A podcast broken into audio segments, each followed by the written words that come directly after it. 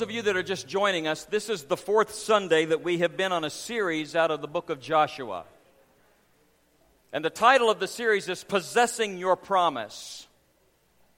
I believe with all of my heart that God has something for your life that's greater than what you have experienced yet.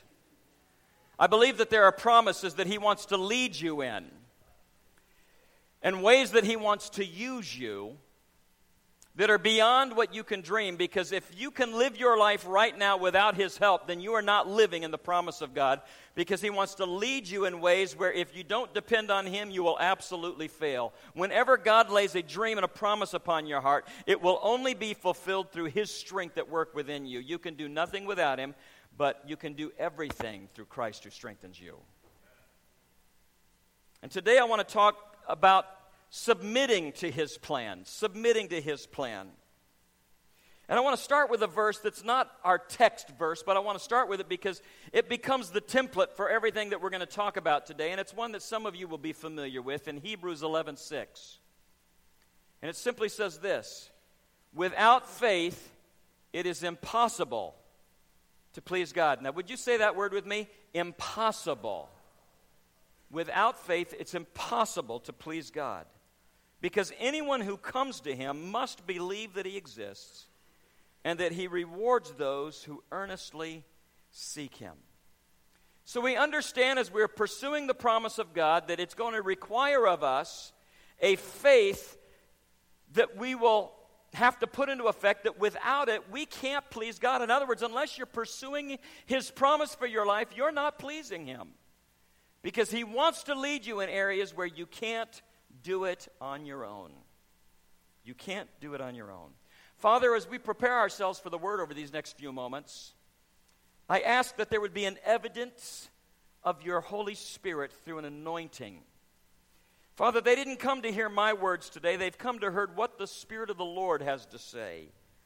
And so I ask that you would take my words and season them with the sweet honey of your presence so that what we partake of today has spiritual significance to us and not just a waste of time.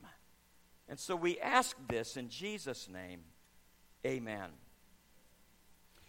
For those of you that may have missed the first three messages in this series, you can go to our church website and click on the media icon, and you can listen to them so that it will help you, at least bring you up to date on where we are at.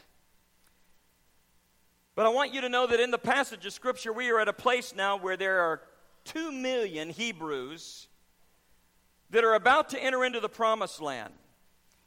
But as they were going to be successful in this, it was going to require a faith that God's plan was going to work even when they couldn't see it yet. And they had to have a confidence to follow new leadership. They were used to Moses, they trusted Moses. Moses had died. Joshua was stepping out of the shadow of that. And for those of you that remember, we talked about what it's like to step out of the shadow of your past so that you can step into the plans that God is preparing for you.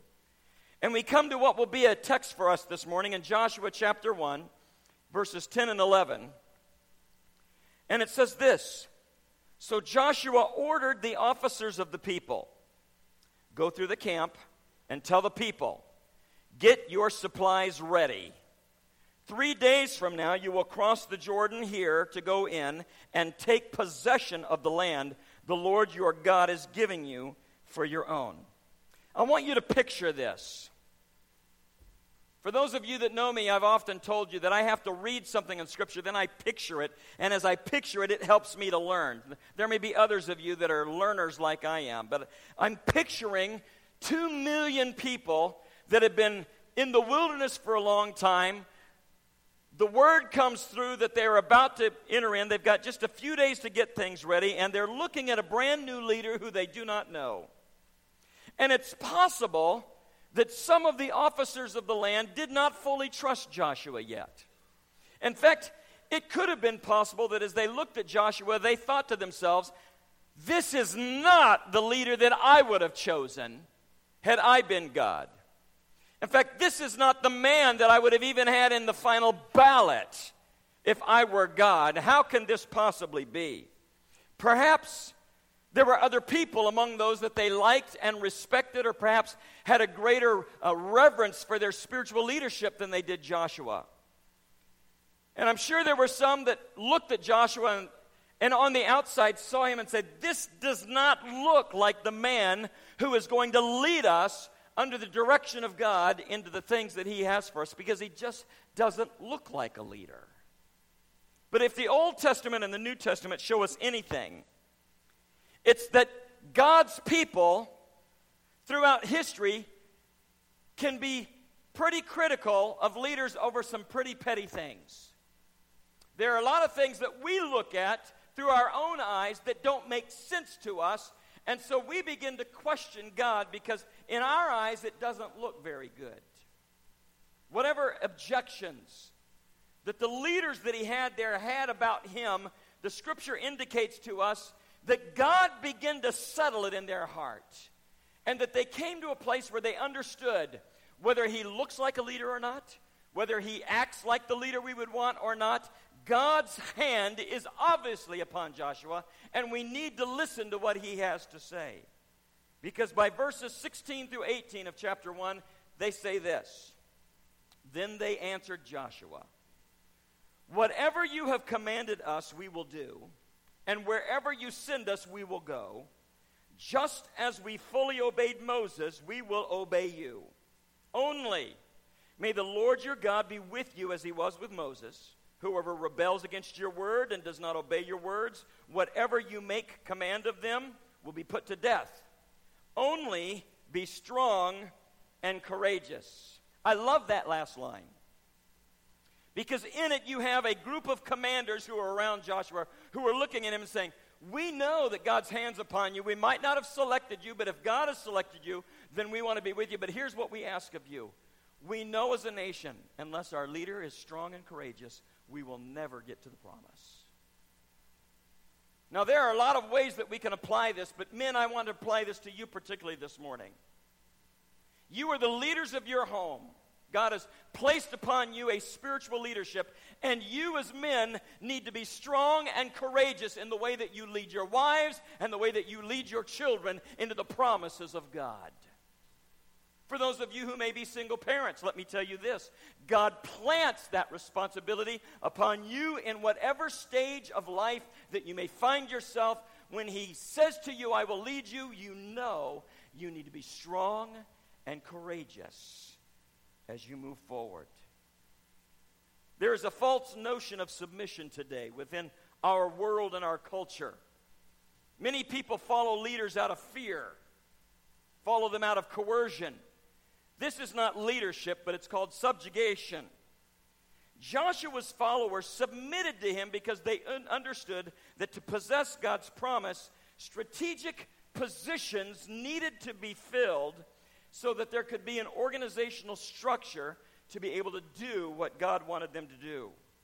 And the structure always starts with a belief that God is the ultimate authority. It's God who instructed Joshua. It's Joshua who, in turn, instructed the commanding officers. It was them who then went and commanded the tribal leaders. It was they who turned and managed the households, and it was the households that then managed and supervised the children. There was an organizational structure that had to be submitted to in order for the children of Israel to possess what God had brought into their life as their promise. There was a rightly ordained, delegated authority that God had given them. This is biblical, it is orderly. It is divine submission, and Israel, the scripture said to us, submitted to that authority so that they could position themselves properly to enter into what God had for them. Yet in our culture today, in our world, right outside these doors, people resist divine order. In fact, they resist submitting to anybody or anything. It's the nature of man to not want somebody to tell them what to do. And yet we understand from Scripture that until we learn to submit in those ways, we are unteachable. We see in our nation right now the subjugation of leadership, dictatorship, domination, and these are all hateful words that get people to disregard order. We see right now there's a hate of authority within our nation. People saying, I will not give in to those who have authority to tell me what to do. And as a result of that, we're living in lawlessness and a disintegration of order takes place. And in the church, if that happens, God's never allowed to lead his people where they need to go. True submission is not about enslaving others. Neither is it the surrender of personal responsibility to just do whatever you're told, regardless of the consequences. Godly submission is acknowledging the authority of God and that He has divine authorities that He puts in place so that He can lead His people in an orderly fashion to the things that He has for them, and it's called spiritual organization. Now, within the bulletin, I have three points that I want to make about submission today. The first one is this submitting requires placement. As you look at the story in Scripture, God's people had just prevailed over 400 years of slavery in Egypt. Now, to put that in perspective, our country is a little over 200 years old. It's all we know. That seems like a lot of history to us until you go to Europe and then you begin to see our country's just a baby in comparison.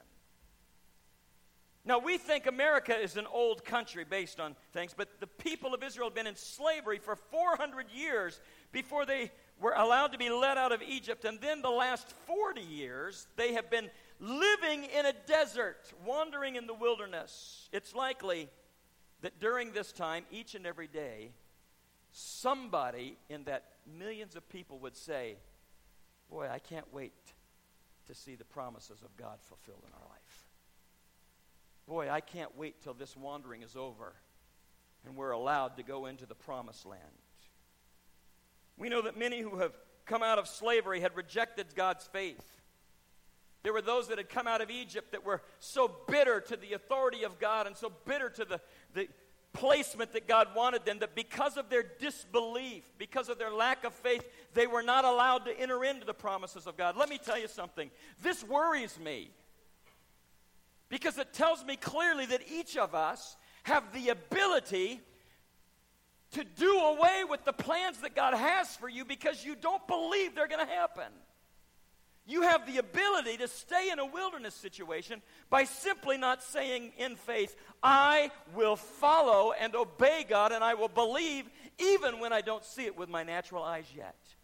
And there are people that live their whole lives without the joy of knowing God is leading them because they resist His leadership within their life. A new generation had grown up in the wilderness who were brought to the edge of the promise. They could see the land, they could see what God was leading them to just on the other side of the river.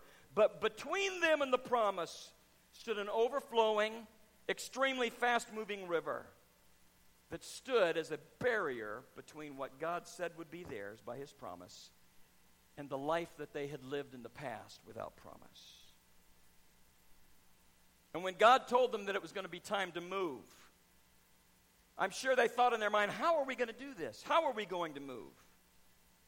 But God had a way for it to be done in an orderly fashion.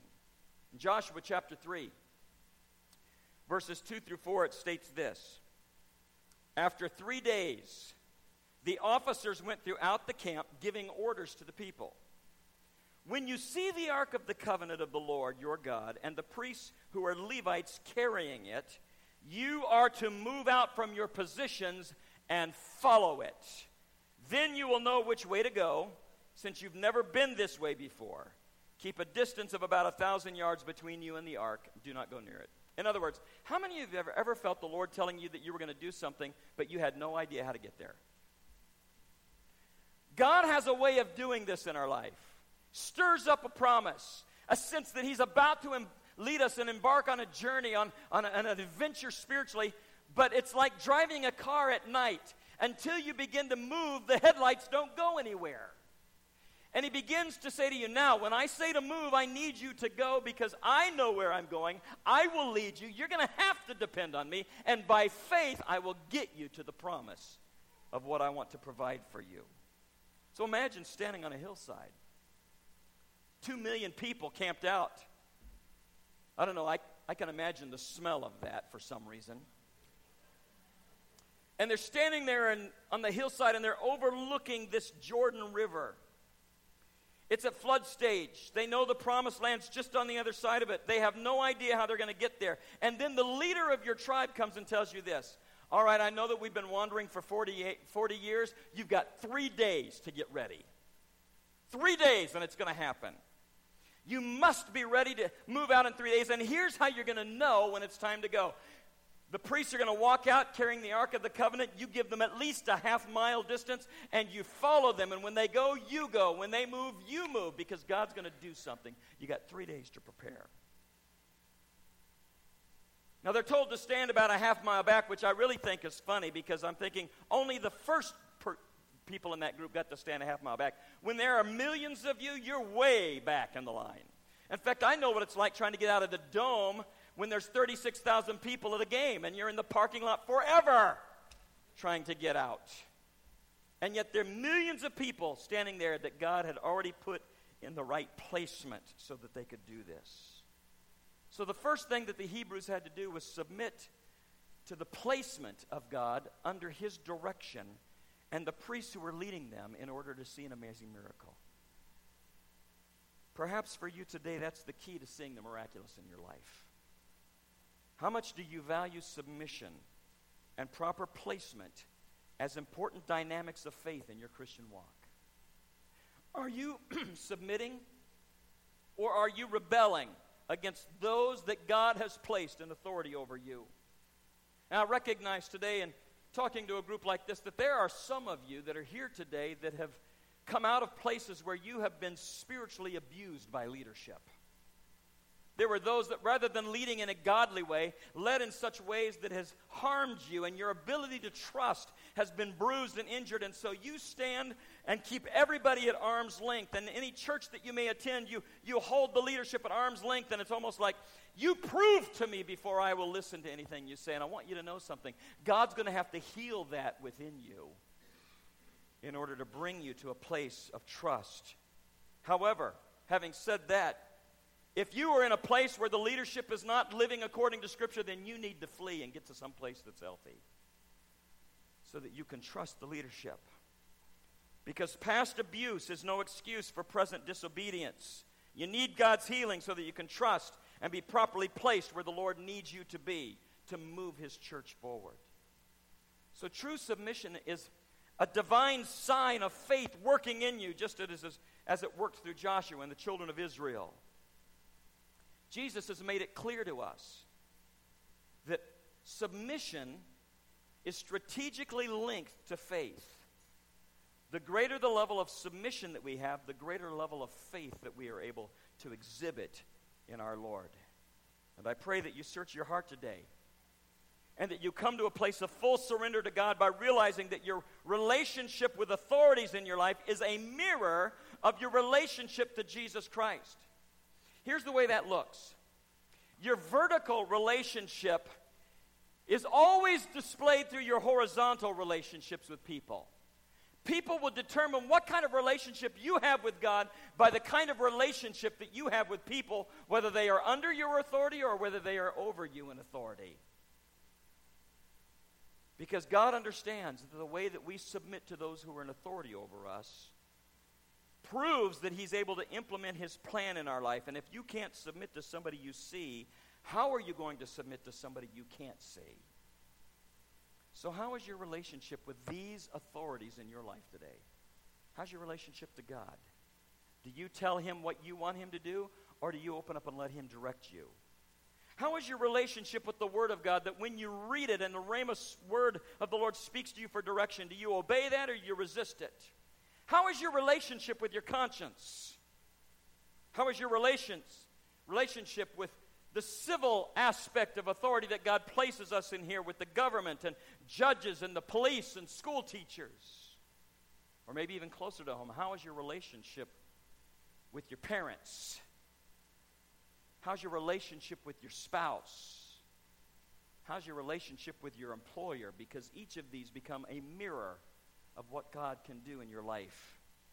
If you've been resisting one or more of these authority figures, then you need to be able to ask the Lord, Lord, help me to respond in a proper way so that I can learn to submit so that I can be qualified for the promises that you want to bring in my life.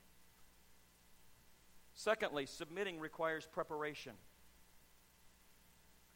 God's design for you is to have the possibility of a life that you have never yet experienced. And in the face of this opportunity, know that it's going to happen within a specific time frame and that it's going to require preparation on your part of your resources so that you will be ready to move when it's time to move. Imagine again this picture. Millions of people are camped out in the wilderness. 40 years they've been out there with nothing happening. How many of you think that there were days they doubted they would ever see the promise? How many of you feel God has laid a promise on your heart and after two weeks we start thinking, maybe I missed it? Sometimes patience is required and preparation is required in order for us to see what God is doing. And so in the text that we read this morning, it says Joshua ordered the officers to go through the camp and tell people, Get your supplies ready. Three days from now, you will cross the Jordan, and you're going to cross it right here and take possession of the land the Lord is giving you. Now, I believe one of the reasons that he said you're going to cross it right here is because that was the part of the river they could see. That looked the most impossible to get across. They're standing there looking over from the hillside, and they have nothing but doubt in their heart. That there's no way we're going to cross that. You know, where's the boats? They didn't even know what a, a boat with an engine looked like. Where's the bridge? How are we going to do that? And yet the Lord says, right here is where you're going to cross. Sometimes He takes you to the exact place of your doubt to prove His power. He had a specific time. He said, three days. You've got three days to get yourself ready for what we're about to do. And then when it's time to move, you better be ready to move. Now, I hate to ask this question, so I'm going to ask without having anybody raise their hand, but how many of you are habitually late? I see hands anyway. No pointing.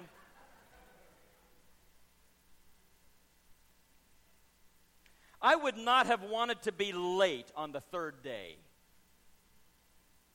When everybody else has prepared their food, rolled their tent up, they know they're breaking camp. Something big is going to happen today. And if you're one of those, you know what? I told you to do that.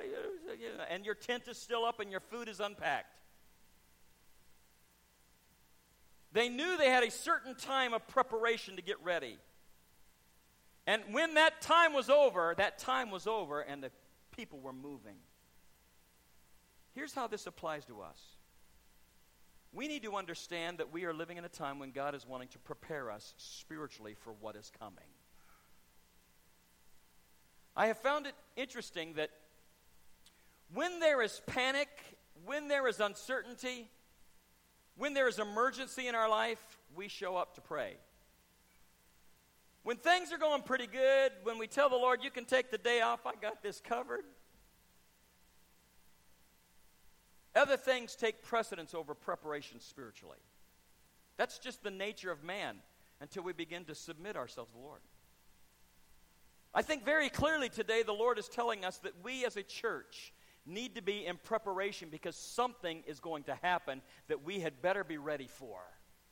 There is a specific time frame that we have got to prepare ourselves spiritually, to prepare ourselves in the Word, to our, prepare ourselves in submission to Him because in a few days, in a few weeks, in a few hours, the, the word is going to come. It's time to move, and those who have been prepared are ready to go and follow in obedience. And if you've not been prepared, you'll miss out on the promise. It's entirely up to you. So, submission to preparation is very, very important Preparation time, the scripture indicates to us, is never wasted time. When you come and you pray and you're seeking the Lord and, and, and you're wondering what's going on, it's not wasted time. God's doing something in you and through you in that preparation time to get you ready for when the Ark of the Covenant begins to move out and it's time to start marching into the impossible. So, what do you need to do today in your spiritual life or in your financial life? Or in your personal life to be able to submit to His will when He says, It's time to inherit the promise. What do you need to do?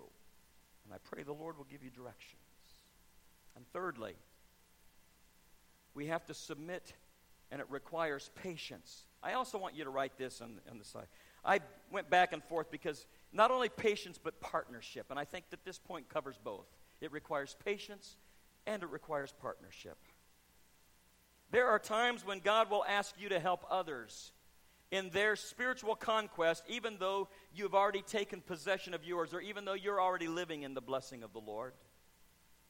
In this instance, the tribes of Gad and Reuben and half the tribe of Manasseh had already entered into their new land because their land that was being given to them was not on the other side of the Jordan, it was on the east side. So they were already living there and were beginning to take possession of the promise that was to belong to them. But God told Moses, and then through that, Joshua told them, before you start fully enjoying this promise, you're going to have to help your brothers cross the river to help them possess their promise. And in Joshua chapter 1, verses 12 and 15, it said, But to the Reubenites and to the Gadites and to the half the tribe of Manasseh, Manasseh, Joshua said, Remember the command that Moses, the servant of the Lord, gave you. The Lord your God is giving you rest and has granted you this land. Your wives and children and your livestock may stay in the land that Moses gave you east of the Jordan, but all of your fighting men, fully armed, must cross over ahead of your brothers until the Lord gives them rest, as he has done for you. And until they too have taken possession of the land that the Lord your God is giving them, after that you may go back and occupy your own land, which Moses, the servant of the Lord, gave to you east of the Jordan toward the sunrise. Now, if you were the Reubenites or the Gadites or the half the Manasseites, and you were already living in your promise, you might begin to think, that's not fair. Why should I, who have had to live out in this wilderness all this time, have to help them cross the river when my promise is right here? It seems to me that I will be just fine if I stay here and I'll let them handle the, the river themselves. And maybe there were those that murmured and complained about the effort that they were going to have to put forward on behalf of their brothers. And maybe we likewise inherit that attitude of why should I care about everybody else? But the scripture tells us in Galatians 6 2 bear one another's burdens and thus fulfill the law of Christ. Now, the original scripture here means to, when it says to bear one another's burdens, literally means to help others with their overload. Help others with their overload. Now, some of you are living in the middle of blessing right now. Some of you, things are going well. You've got a good job. You enjoy what you're doing. You're feeling fulfilled in the Lord. You're just living in a time where the prayers that you prayed have been answered, and you are living in the promise right now, and you are enjoying it. Some of you are living in the blessings of, of being obedient to God for great lengths of time, and as a result of that obedience, you're living in the blessing of the Lord. But along with that blessing comes an understanding that as long as we are on this side of heaven, there is a responsibility that each of us have, not only to be patient, but also to partner with those who are still working to possess the promise that God has given to them. Now, here's where the issue comes in. What do we do when the Lord begins to impress upon our heart that we need to help people who are not living a responsible life. I've told you before, I, I have a wall of cynicism that it can grow really, really quick. I remember a time when my daughter was wanting to hand out a box of granola bars to somebody who was standing there on the side of the road with a sign saying, I'm hungry, we'll work for food. And she hands him a granola bar, and the guy throws it back in and says, I don't have teeth good enough to eat that. You got anything better? You know, and kind of throws it back, and you're going, whoop, the wall starts to grow.